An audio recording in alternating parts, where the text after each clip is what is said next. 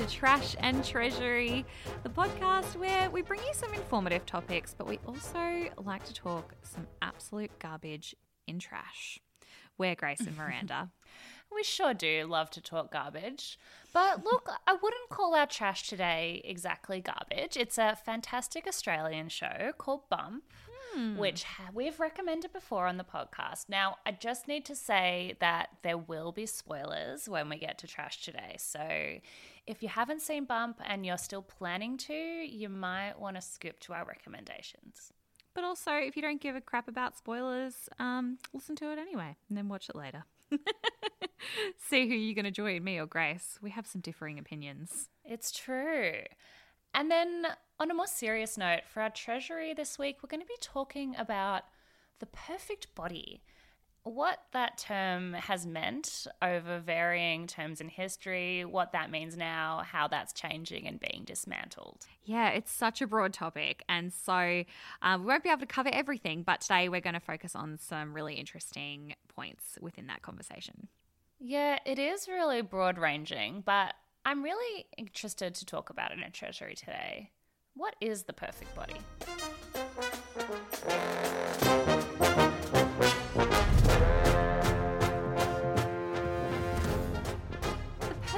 Body has changed constantly throughout history. It has never been the one shape. And there are so many different examples of this. Um, We can go back to the 1700s or the 1800s where they were wearing corsets and other garments similar to corsets called stays and bodies. So these were like fully kitted up, designed undergarments that could shape. What's bodies? Is that like a bodice? Well, there's some interesting conversation about whether that's how they maybe pronounced it back in the day. Bodies, Oh. But is yeah, that we're saying the same thing? pretty much? It's got a not, C. but it's not spelled. No, it's not spelled with a C. Okay. But um, yeah, so that's kind of where the whole bust was shaped, essentially. Um, and look, fashion designers might be rolling over in their pod chairs or graves right now if they were to hear me explain this. But um, essentially, one of these many undergarments that were used to shape women's bodies.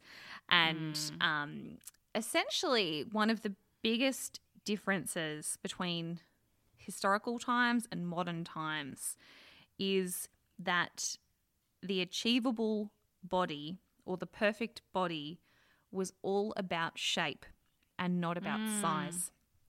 So, obviously, undergarments could change a woman's size by reducing the size of the waist, for instance. And and there is, you know, differing opinions on whether that actually changed the shape of their rib cage and things like that. But essentially, the structure itself changed the silhouette of a person to the desired look. And it, you know, even in the 80s, we've got shoulder pads, big shoulders, but then back way back when, I can't pick the era, but narrow shoulders were really desirable. Um, also, like really, 20s. yeah, also really soft, curvaceous, um, sort of more voluptuous body shapes were desirable. And then, um, and you know, cleavage up the wazoo, but then also no cleavage and shapely boobs and pointy boobs were actually the fashion for a really large part of history. So you might have seen, you know, the, the Madonna bra. The conical bra, yeah. yeah, I the thought that was bra. Madonna. That go back? I mean, not as pointy as Madonna, but pointy boobs were a thing, and um, boobs were separated. They were never squished up like how we do now um, with bras and undergarments. So, Oh, you can still separate the boob today. I've read a lot of things about the proper cleavage. You don't want them too squished. But then again, that's all personal preference that's yeah, personal preference and societal pressure. and societal pressure. Exactly. It's kind of like um, perhaps we as individuals may not want to look a specific way, but there is still kind of the social leaning towards a certain body shape that is, you know, what mm. society would deem perfect. And that's kind of the key difference is that throughout history, pretty much, you know, since the 60s onwards, where they got rid of girdles and corsets and really heavy undergarments, you know, was shape kind of not being taken into account as much. And in mm-hmm. the 80s, the world apparently became fitness obsessed and mm-hmm. everyone was kind of propelled into exercising and having really fit bodies. It's it's a really interesting conversation because people talk about the fact that currently you mm. can't just get the desired size of a body, but in history, throughout history, we have always been able to achieve a desired shape even if we weren't the most desirable size. And that is well, the key difference. I feel like um, we're very much back at the 80s now. Fitness is the new thing, Fitspo. It's a yes. bit different to the 80s that were like, yes, big muscly shoulders. Now it's lots of squats and a big bum. But it is shape, I think. People being skinny is past. The 90s and 2000s, that's over. Now it's back about, I think, you know, we're going to discredit this whole notion of a perfect body, but just to entertain yeah. the idea to talk about the trends. What I would consider the perfect body of 2020 is Kim Kardashian. Yes, and Kardashianism, as it's known, mm. has changed our aesthetic from the 90s, which would have been like heroin chic, Skinny. which is literally yeah, what they Moss. called it. Um, you know, just yeah. kind of gaunt, so skinny that people were worried about you. Like that was mm. the clothes rack look that everyone wanted. Kate Moss, who used to say, nothing tastes as good as skinny feels. Exactly. Exactly. Yes, all those sorts of things. Um, and there's always been exceptions to the rule, sure. Celebrities who maybe uh, were outside the mold that were desirable, um, but also had you know beautiful voluptuous shape. I don't think we've done away with thinness, Grace. I think that we have done away with gaunt skinniness, mm. but not thinness. I mean, being completely fit and svelte is still something that is unattainable for most people. And mm. in but history, it's in a Fitspo way now in a Fitspo. Yes, but it's still problematic. It's still problematic. Oh, of course. Yeah. Fitspo is so problematic. I see how there's a real irritation in in women, particularly, um, mm. that feel that in modern society we've now we're now propelled to achieve a certain size or a certain look, but not a certain shape. You know, you still see wellness influences and wellness garbage, you know, across splashed across Insta- Instagram, essentially fitness models walking around in active wear and they are still thin. They might be fit. Mm, they might mm. be fit, but they are still thin and uh, it is still incredibly un- unachievable for the majority of women. Whereas back in history, you know, even very voluptuous women could wear girdles and achieve a tiny waist and wear beautiful dresses and have huge cleavage and you know the shape was achievable by clothing there was even a time when really really long bodices were in i think it was oh i, I always remember can't remember which elizabeth it was it was elizabeth the first and the one with that wore the collar and yeah. she always has that. Well, we're only up to the second, and that's who's in charge. Actually, now, that's so. true. we're only up to number two, so it must have been her.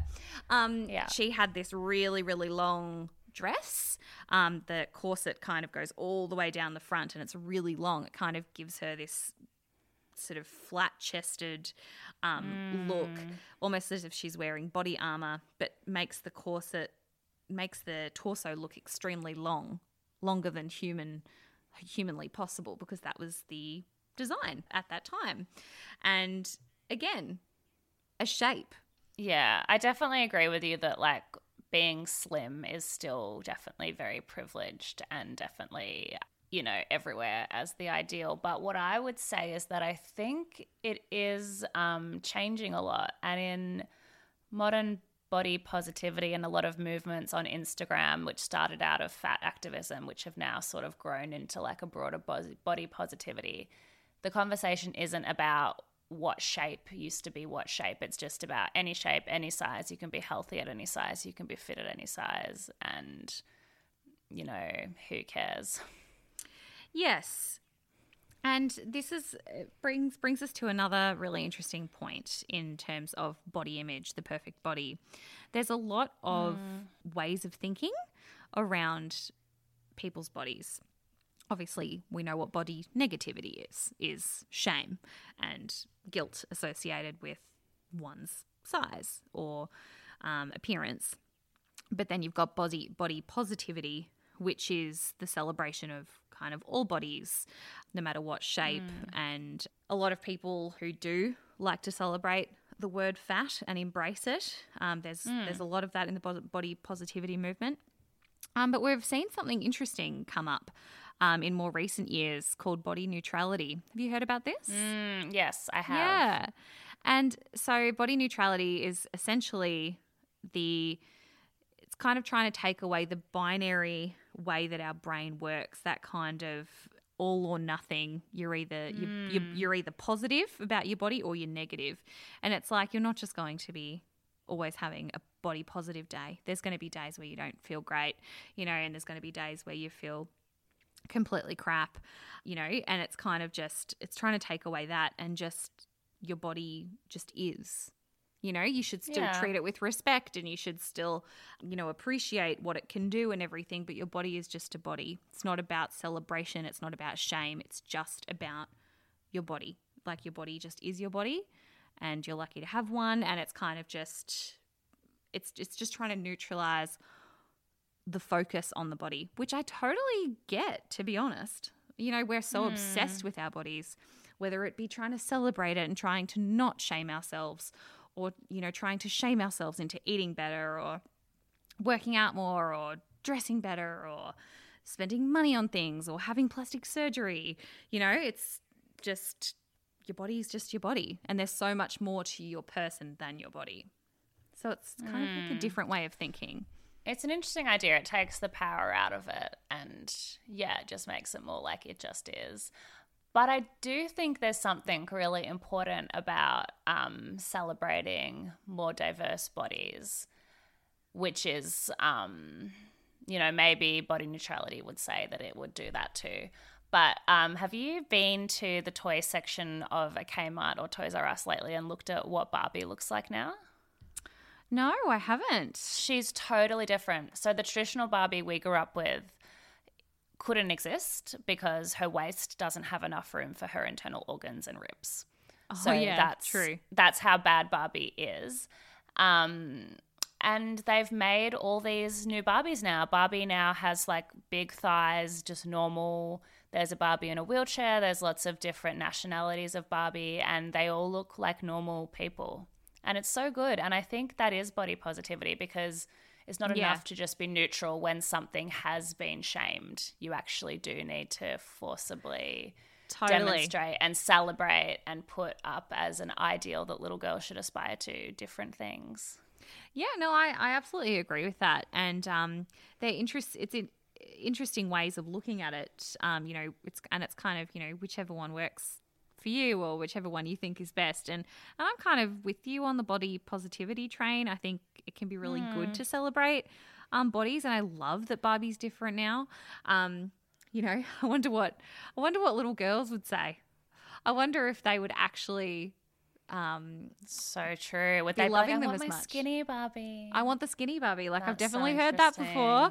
Um, you know, so I don't know. I mean, um, we're still That's really interesting. Splashed with social media. I mean, we sure I had Barbie, but I also didn't have Instagram. Mm. You know, how many um, you know, yoga uh, athle- athleisure wear advertisements um, would I see if I was to scroll on Instagram or borrow mum's phone and you know, go on Facebook mm-hmm. or watch mm-hmm. an ad. You know, I mean, there's just thinness is everywhere, fitness mm. is everywhere, and that's no different now than it than it was in in other modern times, I would say. But it's it's just it's so problematic. The perfect body does change so much, and I think um, then we come into a discussion about plastic surgery and how what we want to achieve is so changeable. So if you make mm. body modification, what happens if our ideal changes? You know, and then you've you've gone ahead and had all this work done and physically hurt the body to morph yourself into what is mm. desirable. Like these big and of course it will lips. change not many people have giant lips naturally that look like kim kardashian's you know you have to be of a mm. certain um, body type and lucky to have these huge lips. Well, but Kardashians don't have them naturally. Not naturally, no. But the aesthetic that they're projecting, you know, and um, it's just become the thing. And we, when science has to intervene, I mean, it's just it's gone a little far, hasn't it? Yeah. You know, like I feel like wearing a corset's one thing, having high heels to not having heels to um, pointy boobs to not pointy boobs. Uh, it's like you know, geez, we when we have mm. to have hmm. surgery now, it's just it feels crazy. And I'm not trying to shame people who have had surgery or anything like that. I just I kind of don't like that this is how far the perfect body has come. Yeah, I think you're right. Like the perfect body obviously has always changed over history and it's never going to stop changing. So rather than trying to attain the perfect body, we need like a bigger dismantling of, yeah. you know, just not caring about that and what capitalist structures are driving the perfect body. Like, seriously, it is all of the money behind yeah. the beauty industry and the fitness industry. Yes. And, and also, um, how that intertwines with, you know, encouraging eating disorders and other things like that. Absolutely. Absolutely. A couple of other things um, I want to mention is the Western ideals of the perfect body is very different mm. to lots of other cultures. I was listening to a podcast actually with a fitness instructor, ex dancer, who um, was, was being interviewed, and and she said, you know, I've been so obsessed with my body. I constantly am trying to not think about my body all the time, but you know, I have thin privilege. You know, she's like, mm. which I've like never heard anyone use that, that word. Mm. I don't know mm. why. Oh, yeah. I'm sure it's not new, but I just thought how interesting and how self aware. And she's yeah. like, I'm not going to pretend that I don't wear, you know, crop top and, you know, still try and achieve thinness. And she's like, but I'm also naturally thin and I've not experienced what it's like to be um, a larger, curvier person. Yeah. Um, it's very easy to be like, I don't care about society's ideals when you already yeah, fit the societal mold look- and you're getting no judgment or yeah. any yeah, yeah exactly. You don't have true. to stand up against the norm because, you know, it's just easy to fall into it. And um, mm. she also made a really good point that thinness and the desire to be thin is all connected to white privilege and white supremacy. And there's mm. a book mm. that um, really illustrates this, which I'll put in the show notes, called um, Fearing the Black Body. And just, yeah, really interesting how being thin is essentially a white thing. You know, we've made it the ideal for some bizarre reason, and that's and that that's where that is interesting. Up. Even with the new thing of junk in the trunk, because that's traditionally associated with black women. Yes, it's yes, I suppose that's true, but we're still it's still a problem. Maybe it's less of a problem in that regard now, but it's just a different kind of problem. It's different kind of problem. Women's bodies, still and a problem. It is mainly women's bodies. Men can be affected by eating disorders too, but predominantly the way these things happen in society, it is mainly about policing women. Of course, bodies. and we're also not talking about eating disorders here because that's a manifestation of lots of different things and not necessarily you know it's it's one way that it's exhibited is in an eating disorder or the desire to be thin, but it's not necessarily the only reason. And we will also put some links in the show notes if anyone would like some more advice on those topics. Something that was brought up to me, actually, um, that you and I said, Grace, in episode one, mm. which I sort of thought at the time, I was like, yeah, I sort of actually remember us saying this, but we didn't correct ourselves. We were speaking about Natalie in um, Love Actually and mm. this is, mm. uh, for those who haven't seen it, which don't know who that is, but um, the Hugh, I know what you're going to say. The Hugh Grant love interest. We were sort of saying how there's all these problematic fat jokes in um, Love Actually and there are, and his assistant says, "Oh, well, yes, she's got a pretty sizable ass there," you know, and and we were sort of saying, "What? She's not like." She's not fat at all. She's not fat. She's beautiful. Where it's like you can be fat and beautiful. Yeah, that's Yes. totally fair enough to call us out for that. Yeah, and no. we were trying to make the point like against fat jokes, but it like it's It's so, It's so ingrained. ingrained. It's so, So ingrained, ingrained. even in us. And even though we support all these ideas and we're progressive, like we can screw up too. And I think people do it all the mm. time. And it just it just hammers home this ideal that being thin is the perfect thing and it's that it's beautiful. What I was thinking was she's not fat at all. She's actually quite slim. Um, but we were like, oh, mm. she's beautiful. And it's like, oh, because mm. slim is beautiful. It's like, well, curvaceous mm. people are also beautiful. Fat people can be beautiful. And if you're not beautiful, you deserve, deserve the exact same rights as somebody who isn't beautiful. So I completely get that point there too. But, you know, as a non thin person, I totally feel this. I totally feel this. I mean, you know, it is so tricky living in a society where that is just the ideal. And I know that there are exceptions to the rule where people say, oh, you know, but I had perhaps skin trouble when I was younger, or it's I was called this or that, and all valid. But living in a Mm, but not as society, pervasive. It's not as pervasive. It's it's there's exceptions to those things, and I think the thinness ideal is just so problematic. I hope it changes, and you know we are going to be talking about wellness, which I'm really excited about. Me too. The wellness industry, it's just it's huge, but being thin and being healthy and being beautiful can all go hand in hand, but also don't have to. And there is not necessarily a connection between the size you are and how healthy you are. And if that's one point I can make today, that's the one. Very well said, babe. I think that is so true, and that's such a good point. I think we should just leave it there because you've summed that up beautifully. Thank you. but there is another show where someone was also dealing with changes to their body, or maybe not changes to their body in the end. Um, But definitely something to do with their self image and body image. And I'm talking about the Stan series Bump.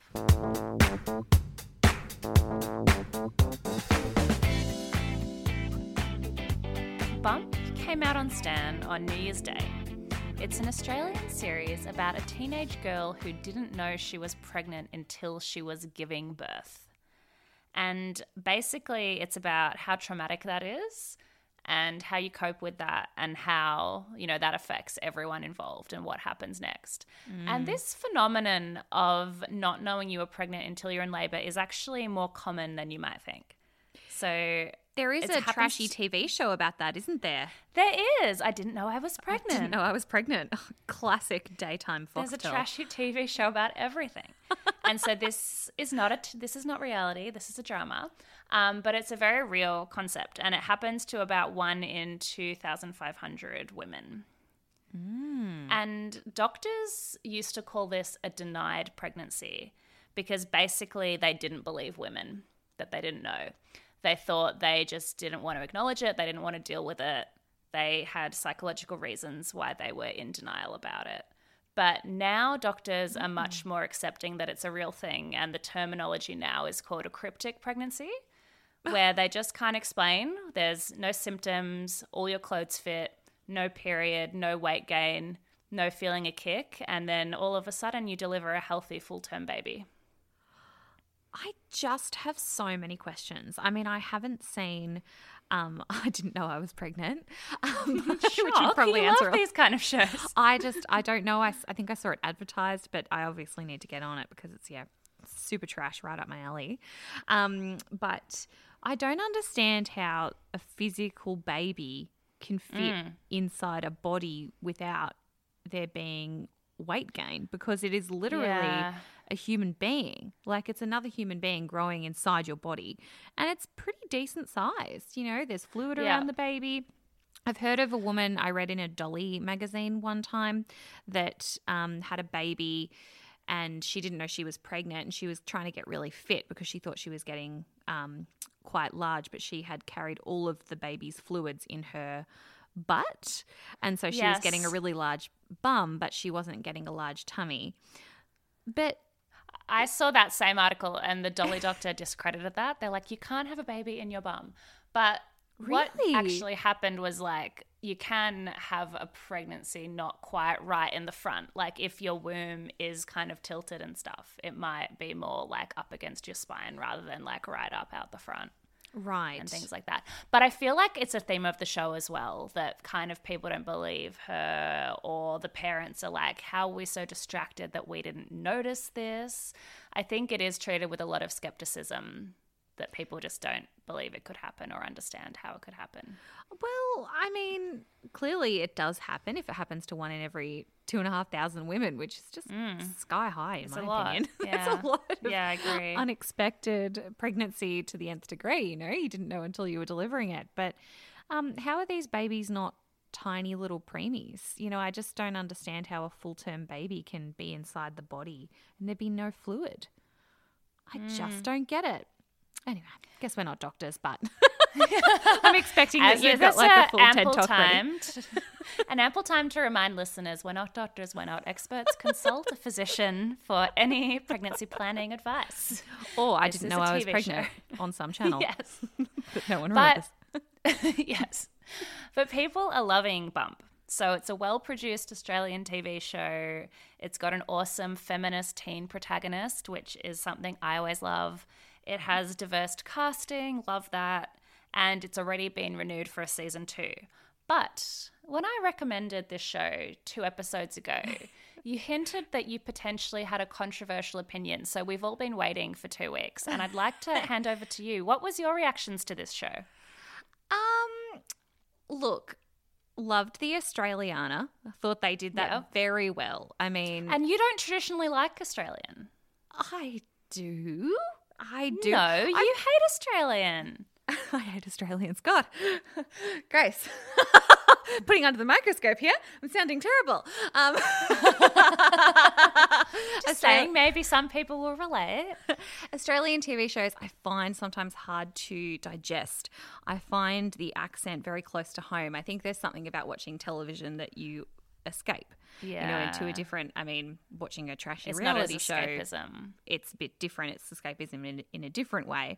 But Australian um, drama and film, I, I often find hard to digest unless it's really good because I find their acting to be quite on the nose or jarring because the Australian culture is so undramatic and untouchy feely that when hmm. they are touchy feely, it just doesn't feel like believable to me because I just don't feel, you know, sometimes that an Australian would actually like have packed said to that. the rafters or neighbours Packed or to the something. Rafters, yeah, or Neighbours. soppy. I did used to watch Home and Away, but I did give it away Yeah. at a certain point. But yeah, I often find it hard to digest. However, loved Offspring. Mm-hmm. Loved The Little Mm-hmm. Oh my God. The movie. Yeah, Offspring Love was Offspring. just phenomenal. Um, you know, I've watched a lot of Australian shows that I really, really enjoy, and um, I've definitely had my mind changed about that. Wentworth, also another fantastic. Okay, so Australian you're show. on Team Australiana. Sorry, I had some outdated information. Sometimes, but sometimes it's jarring. Um, this they did really well. I thought it was quite believable. The Mm. characters, um, the feminist protagonist. I actually thought it was very sort of north side Melbourne, even though it was set in Sydney. Did you find that? Yes. I loved her. She had on her nightstand um, a book by Malala and a book by Gloria Steinem, and I was like, "Oh, that's such like a stereotype." And then I was like, "Actually, I know like heaps of women I'm friends with that 100% have those two books on their nightstand." Yeah. But, you know, believable character. Believable character, but she is a total bitch. Like, I literally can't stand her. I think oh she my is God. such a mole. What do you think? Oh my god, that's hilarious. Well, she went through something very, very traumatic. So I think yes, she does have like some rude things that she says or does, but I think she's like very entitled to that. She's a 17 year old, and like they really show in the show like how traumatic the birth was and the aftermath of it. And apparently, the creator of the show said that that was meant to be a metaphor for the fact that like all parenting is traumatic to some degree and this was like to the extreme. Like what a shock parenting always is but let's really amp it up. And so i think like in the context mm. of that and how much her life had been like flipped on its head i think you have to excuse any mole like behavior surely. No! Why should we excuse the fact that she's a mole just because she had a baby? Like i mean the thing is she was never um like it was never about the baby that she was horrible. You know it was always about um she was so this is something i really hated but um i did find it very believable but she really was so rude and um i found quite aggressive to her mother I found that to be like this bizarre dynamic. She constantly shut her mum down. Her mum felt like she couldn't say anything to her because she would snap her head off mm. all the time. She was borderline abusive. Like, honestly, I thought she was really kind of awful. And, um, I don't know. A lot of TV shows have that relationship, though. I'm thinking like Marissa and Julie Cooper. Like, a lot of relationships with very tense mother daughter relationships where the daughter yells at her mum. Of yeah, okay, sure, that's not that original, but she was just so mean, and her mum was very supportive, which I was not expecting. Mm. I mean, I sort of thought mm. maybe she'd be angry, then you know she'd come back, and it'll be really predictable in that regard, but actually she was like, "Oh, you've got a baby! Wow." Um, yeah, I agree. She like was she very like, calm and supportive. She was just like the calmest person I've ever met. But then I thought, God, Jesus, I'd be freaked out if my kid had a baby. And look, she was, but she was very calm about it, and she was so sweet. And um, you know, the kid just kept getting angry at her. And she's like, You've had a baby. Clearly, I'm the one that's going to be looking after it. like, yeah. you know, she just was so arrogant and rude. And look, again, really believable, but um, I definitely didn't like her as a character. I found her very unlikable. Um, I thought that she was rude to her boyfriend, who she cheated on. You know, and then she was sweet to him at one point, but then she was rude again and she's just so entitled. And i just she really pissed me off. But everybody else in the show i really loved. I loved her boyfriend. Um, i loved the baby daddy. I really loved yeah. the mum. Really really loved the mum. I thought she was brilliant.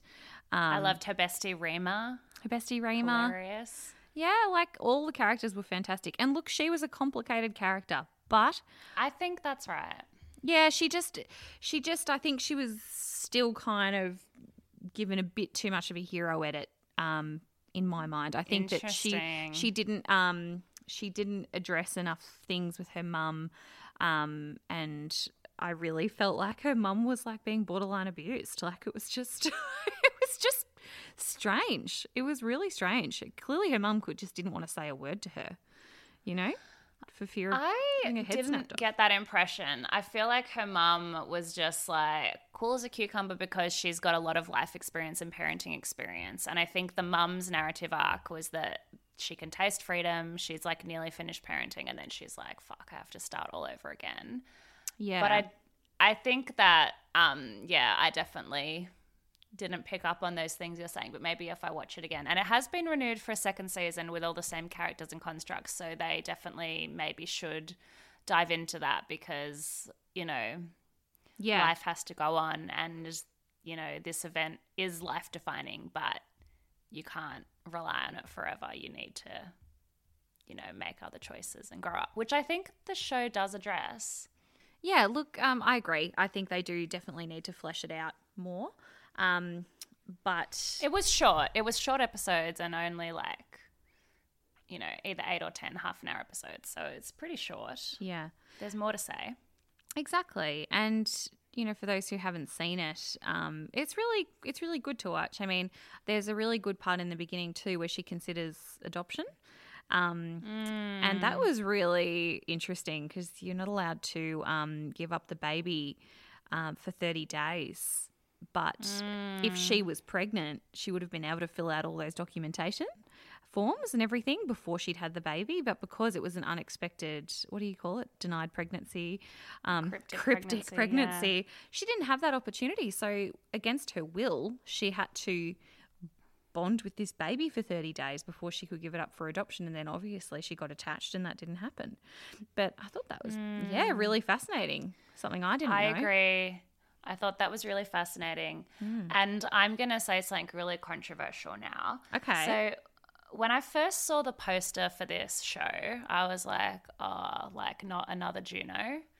Like we Yeah. actually don't need another Juno. Um, and I'd be surprised if anyone hasn't seen Juno, but if anyone hasn't, it's a film where a similar aged girl also has an unexpected pregnancy. Um, but she knows about it early and she was going to get an abortion, but somebody protesting an abortion clinic told her her fetus has fingernails, so she didn't go through with it and she had a baby and it was a beautiful adoption happy ending.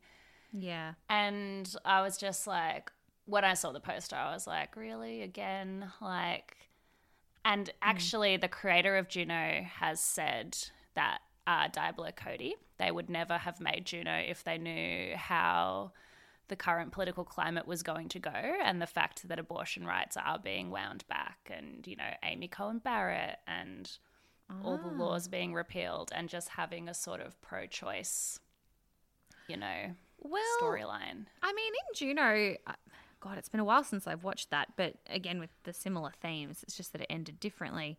Um, It started differently as started well, differently, yeah. to be fair. Yeah. And I remember her going to the clinic and, you know, getting um, freaked out by the protesters. But I think, you know, it was still pro choice in that she knew she still had the right to go in if she wanted to. She was she was put off. Um, but that's realistic, isn't it? Like that's I realistic. think- Yeah, it wasn't explicitly a pro choice film, but it still had the, you know, hero feminist, you know, story end in adoption. And Yeah. I feel like there's not many teen shows that I can think of where they get an abortion. There's a lot where they think about it and then they have a miscarriage. And I can think of ones where they do adoption. And again, that's not what happened in Bump. She didn't even have that choice, as you said. She didn't have any planning options Yeah. accessible to her. She was just 17, quite a nerd, Yeah. obsessed with her little toy. And um, Yeah. which I find bizarre because she then just like became this really never addressed character. that ever again. Yeah. I do agree. They never addressed that ever again. She was like, had sort of OCD tendencies, like walking on the steps and like her toy. And it's like, you wouldn't just, and suddenly she was really cool. Yeah, How was she just suddenly really cool? You know? And then she went to that party and she was really cool.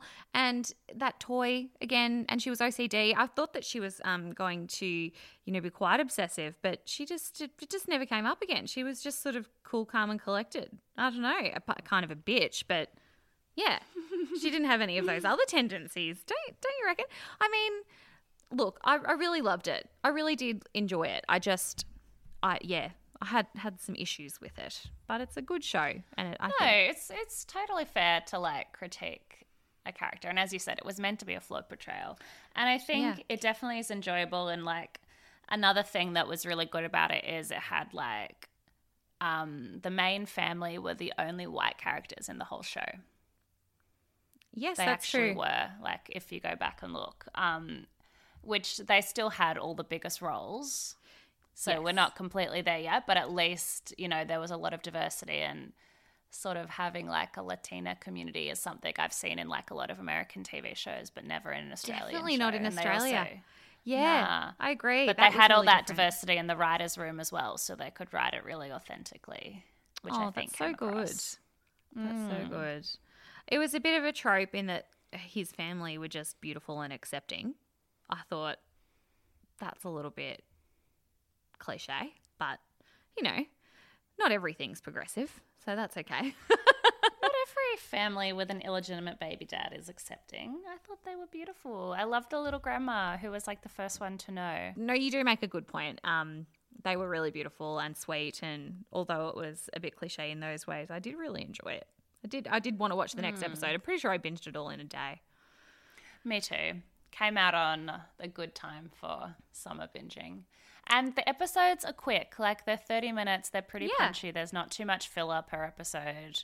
There's some zingers. Yeah, it's enjoyable if you haven't checked it out yet. And if you have, we would love to hear your thoughts, especially if you agree with Miranda. Hashtag what a mole.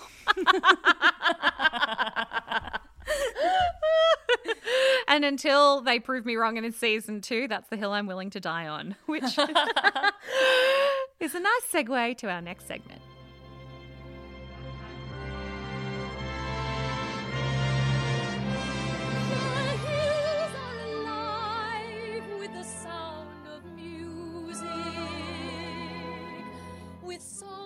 My hill to die on this week is a big one.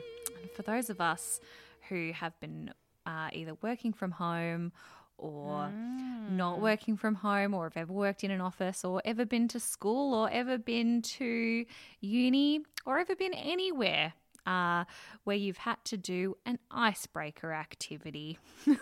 Ah, I really thought you were going to say where you have to do a poo.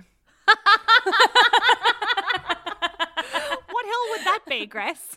I don't know. Something about, come on, put the hand dryer on like a decent human. Make this. I just I thought that's where you were that going. modest. Come on. No, you No. have to do an icebreaker. Okay, sure. Yes. icebreaker. Okay. icebreaker activity. Oh, God, they are just the worst. Um, They are awkward. I just, what about it breaks the ice? I feel like it creates ice and makes us all anxious and um, uncomfortable. And it's just, it doesn't warm anyone up. We all just get afraid. And then it's like, oh, they haven't asked me for my name yet. Oh, oh, my name's coming. Oh, it must be me next. Like, I just, I effing hate them. And, um, it reminds me of like being in school and asking the teacher asking you to read a section of the textbook. Yes.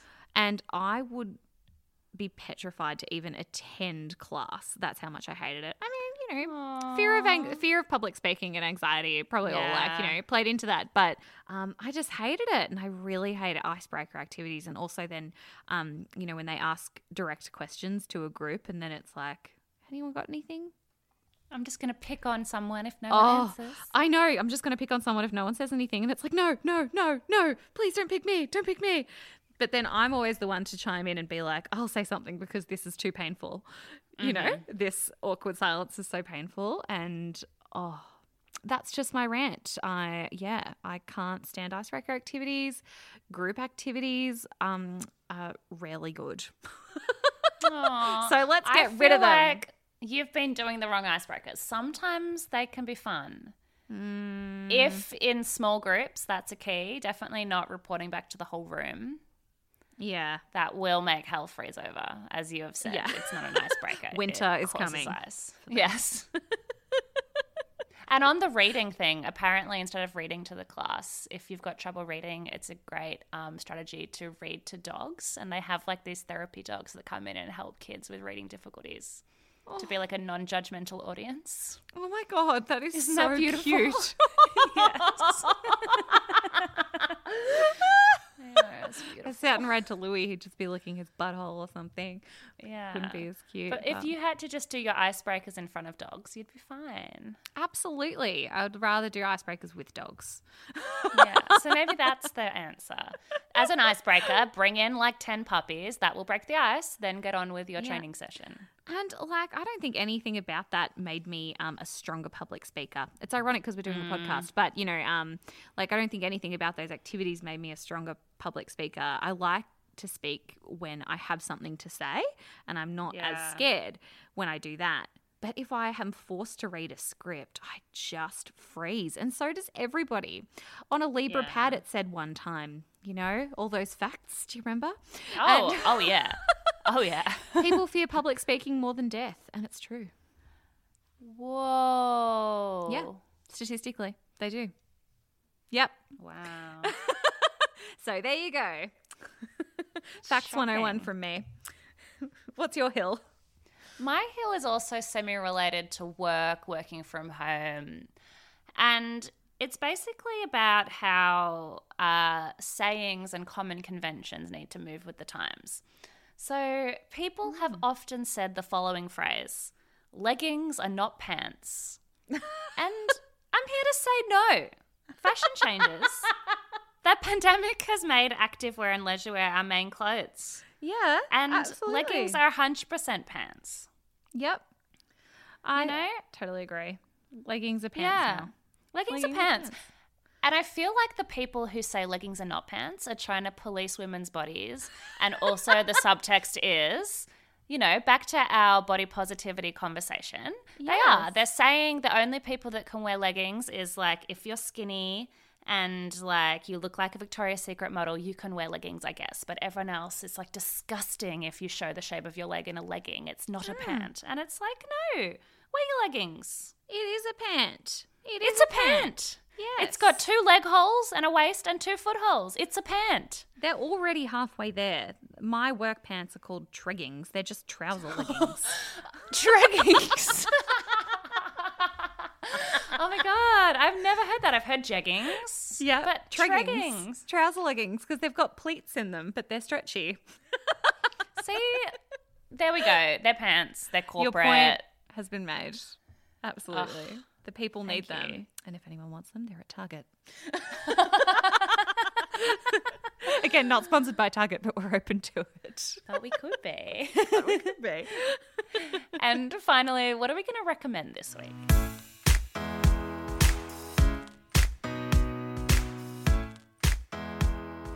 Okay, so my first recommendation, I've got three words for you, Grace. Mm-hmm. Promising Young Woman. It is phenomenal. Everyone Okay. needs to stop what they're doing and track down a cinema, turn our podcast off, and go find a cinema and watch Promising Young Woman. Oh my God. It's just Okay. brilliant. Okay. Yeah. I've been hearing that it's brilliant, and I feel like I do need to watch it because I'm worried people are talking about it, and I'm worried it's going to get spoiled if I don't just go stop recording and go watch it right now. 100%. Like, you don't want to miss out on this movie. For those of you who haven't seen it yet, I'm so jealous of you because you've still got it ahead of you to watch. um, okay, so a few things. How do I summarize it? If you haven't seen a trailer, don't watch one. Just go watch the film because I think the more surprised you are, the better in this film. Just by the I, I don't know. I can't really think of anything like it, except for strangely, um, but also not Killing Eve, season one. It's really got a Killing Eve vibe um, to it, and the show creator um, is actually uh, one of the writers from Killing Eve, and makes sense. Yeah, and also happens to be another interesting person, Grace, who we'll be talking about next week. Oh? Camilla Parker Bowles. Camilla She- Parker Bowles made this show. Yes. What? So she is like a phenomenal writer director. And um she Okay, what? Yes. Yes. And um, I had no idea. I've never seen her in anything, which obviously makes sense because she's an awesome director and stuff. Um, she has like a very brief cameo in Promising Young Woman, um, but she's not in it. She created it. And it is just phenomenal. It stars Carey Mulligan. Um, and it is, I, I've not seen her in much either, but she, I think that she's she's pretty big. she's pretty big, but not big to me. Like I had no idea who she was. Yeah. Which and I've seen a lot, so um, that was pretty bizarre. I was like, "Who is this face? I don't recognize her." She was like really touted like 10 years ago as one of the next big things. She was in like um, an education, Never Let Me Go. Uh, she was in The Great Gatsby. The Great Gatsby, yes, that's the one thing I have seen. Also hated that film. Um, Yeah. Yep. Which will be another hill to die on on another week. Um, bloody Baz Luhrmann. And um, so anyway, I've not seen her in much, but I'm now obsessed with her. She's just so good in this. How do I how do I explain the plot without giving it away? Because I don't want anyone to watch the trailer. Um, Maybe just don't then. We'll just we're gonna obviously have to talk about this in a whole segment, and I It's gonna have to have a avoid whole- spoilers. Everyone just needs to watch it. All of you need to watch it. I need to watch it. you do, and um, Yeah. literally it's already got 91% on Rotten Tomatoes, which is huge if anyone follows the Rotten Tomatoes ratings. That's pretty darn rare. And um, it's just kind of so original and so different. And um, it just has so many points to be made, which again, cannot be summarized in this recommendation. So, everyone go and watch it. And um, it's in select cinemas. I think uh, it's not in all cinemas. So, just Really? um, look ahead. Yeah, I don't know why. I don't know if it's because of the US and the delayed release because of the pandemic and stuff. Like, I'm not sure if the release dates are all it a bit funny. definitely it got made ages ago because I saw a trailer for it a year ago and it looked finished and ready So to did be I. released. So did I. Yeah. Yeah. So yeah, I don't know what's going on with that, but um, either way, go out and watch it. It's going to win everything. It's going to win everything. Mark Okay, you called it. You Yeah. called it. I also have a movie themed recommendation. Ooh. The Dry came out on Boxing Day, and Yep. avid listeners of the pod will remember that I recommended the book back in season one of the podcast, and it's come out as the film. And I've got to say, I reckon it's very, very close to the book. There's only one little clue they left out for time, which I can forgive. I think it's beautiful Australian landscape. My only issue with it, again, I mm-hmm. outlined this last time, is that Eric Bana is not the right person for the role. In the book, they're described as a sunburnt farm kid. Eric Bana is a tanned private school boy from Brighton. He's just not right. Don't you think? Um, look, when he was cast, I thought he'd be really good because he just did Chopper so well. And I thought he could really pull it off. Like, I really didn't know where they were going to go with it. Um, but I didn't like the sleek Eric Bana that they pulled out. I would have preferred the um, kind of in between Chopper and what they gave us. You know? I haven't seen Chopper, but I definitely. Oh, he was just phenomenal. So I sort of had faith that he would be pretty good in this role. But he was kind of a miscast, I reckon. Yeah. But apparently, he read the book and he went up to them and was like, I want to be in this. And you kind of can't say no because that kind of star power will help you in the American market. So yeah, you kind of can't say no to just got to go with it. Yeah. You know. um, yeah, no, I I um enjoyed it. I didn't enjoy it as much as the book, which I love seeing books come to life, but Mm. I sort of didn't love it. I, I thought Why? I don't know. It just felt I really thought it was pretty rushed. close. Felt really rushed to me. Like I mean, I know a book is slower um, because it's a book, but I don't know. It just felt quite. Um, and it was very close to the book. I thought the landscape was beautiful. But also, most of the things that happened and the conversations, it was all pretty chronological to the book. Yeah, and some of the side characters were brilliant, and it really just quintessentially captured Australian country towns. Um, there's a scene where they're in a diner having dinner. He's having dinner with, um, I think, is it Gretchen or something? And um, he, they're literally sitting at like those brown 80s tables with brown leather metal chairs, like those leather chairs with the metal legs. And I was just Yeah. like, I have seen that in every like kind of budget pub. Yes. and the other thing that was so countryside. country pub was like, she was like, we're going to order the seafood platter. And he was like, we are very far from the ocean. I've had that exact conversation every time I get try to get prawns or fish and chips. People are like, Absolutely. no, not in this town, honey. Not in this town, no. you don't order that. exactly, exactly. Yeah, no, I, look, it was good. The landscape was really good. I just kind of, yeah, didn't enjoy it as much as the books for some reason. I thought that it was quite rushed, and I thought um, when they did the, um, I won't spoil it, but the big reveals at the end um, about who did what. Um, yeah, it was it was abrupt at the end, especially. Quite abrupt. I was just like, huh? Yeah. Which, I mean, I know It they want to shock you, but surely they just, I felt like they just needed to provide more context. Just kind of, Mm. to me, it felt random, but other people have really loved it. So I don't know. Maybe it is just because I read the books and I'm just a bit tainted by that. Maybe you were just still coming off a high of promising young woman, so nothing in your universe comes close anymore. It's true. Also, Jane Harper's third book, The Lost Man, is definitely by far the best book um, of the three. And it's definitely the Mm. best story, I reckon. Well, maybe Camilla Parker Bowles can make it into a movie. My mind is still blown by that piece of information, by the way. Yes, well, the actress who played Camilla Parker Bowles. Oh no! I thought you were legit talking about Camilla Parker Bowles. Oh, yeah, no. I was like, why does the public not know? Okay, that is much less impressive. And Oh well, it's, it's still. I mean, it's still cool. It's more just like a fun fact rather than a mind blowing fact. Okay, That's cool. well- that's cool. I suppose I couldn't remember the name of the actress, so I just said. I wouldn't know Parker her name. Don't worry, it's cool. it's cool. That's fine. Oh god. Yes. Well, she doesn't feature in my next recommendation, um, which is a TV show. And I was at a loose end because I've been watching all these movies lately and I've watched all the TV series. I mean, I just feel like I've got nothing left to watch, um, you know, which is crazy.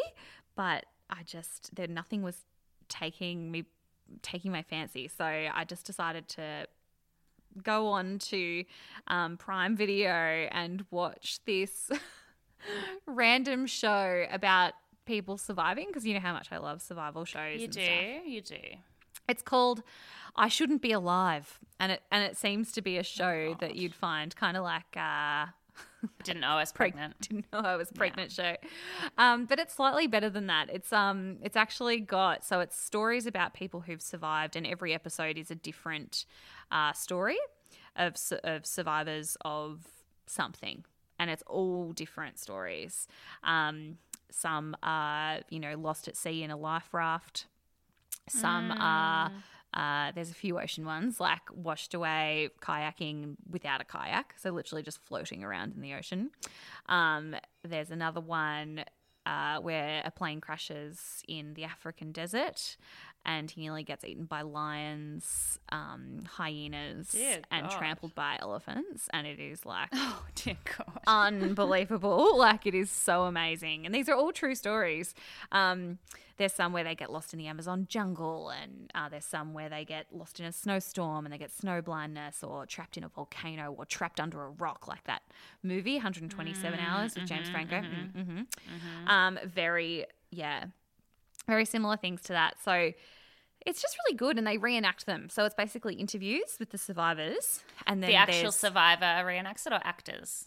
uh, actors reenact it because Yeah, yeah. oftentimes these aren't current. You know, it might have happened in the 90s or 10 years ago or something. So it's um, people who, yeah, they go out and reenact them. So they're actually like pretty darn good reenactments and um, they're just really, it's just really good. Like it's just really fascinating and I'm totally gripped every time I watch an episode. So um, yeah, give it a go. If you, if you're not really invested in a TV show right now and you just need a one-off mini movie, I would kind of recommend that.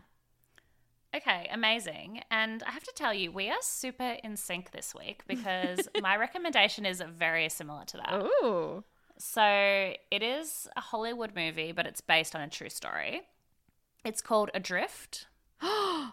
Oh my god. Is that the one with um is it Shailene Woodley. Yes. That girl. Yes. Yes. Have you is seen that really it? good? I haven't, but I've seen the trailer. Oh my god. You need to watch it immediately because Damn it. surviving in a life raft, this is and it's a true story. Oh my god, I'm so excited to watch it because la- when I wanted to watch it, um, whoever I was watching it with was like, "That looks Too shit." scared. no, like, it's "No, it's amazing. amazing." I'll just tell you like the opening of the film. Okay. but I won't tell you what happens. So basically, it's um, Sam Kelvin, who's in Me Before You and Hunger Games, and Shailene Woodley, as we established. They Yep. meet in Tahiti. They're both on like a sailing gap year.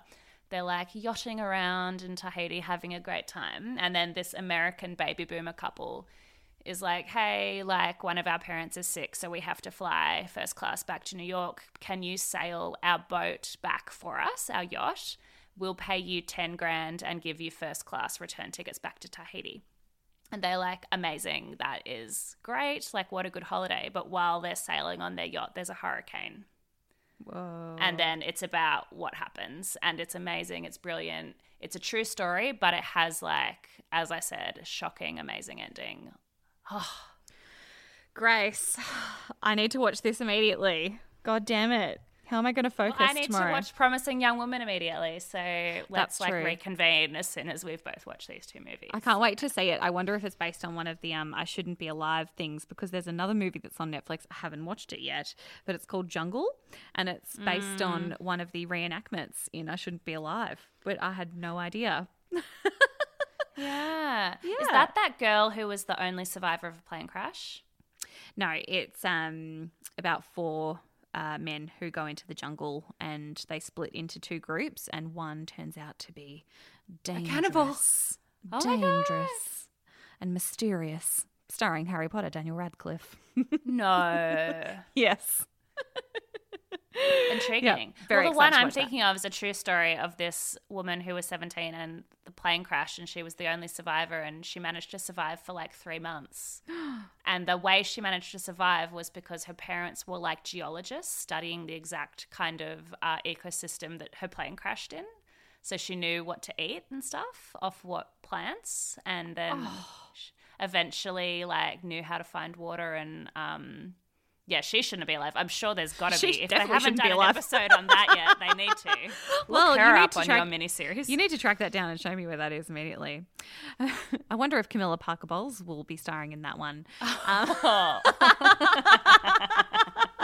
which um, brings us to next week's topics. Uh, we will be discussing season four, specifically of The Crown, but also The Crown in general, um, as Grace has just finished it. Finally. Yeah, so as recommended by Miranda, season four on its own, maybe you've watched it too. Um, I loved it. I can't wait to talk about it. I have a lot of thoughts, Yeah. as you can imagine. And for our treasury, we're also going to be talking about ghosting. So, look, everyone's done it, maybe, or everyone's been either a victim of it or they've done it. Um, and we're just going to be asking, like, why and yeah, what sort of goes on when that behavior happens, and what are some of the stories behind it? Yeah. Is it the subtle fadeaway or ghosting or um, friendly ghosting, caspering? There's lots of words. and we will be explaining. so join us for that conversation next week. Until then, see you next Tuesday. Just a reminder that we are savvy individuals and not experts. If you need some real advice, please contact someone who knows. Trash and Treasury is produced, authorized, and sponsored by us because we did it ourselves.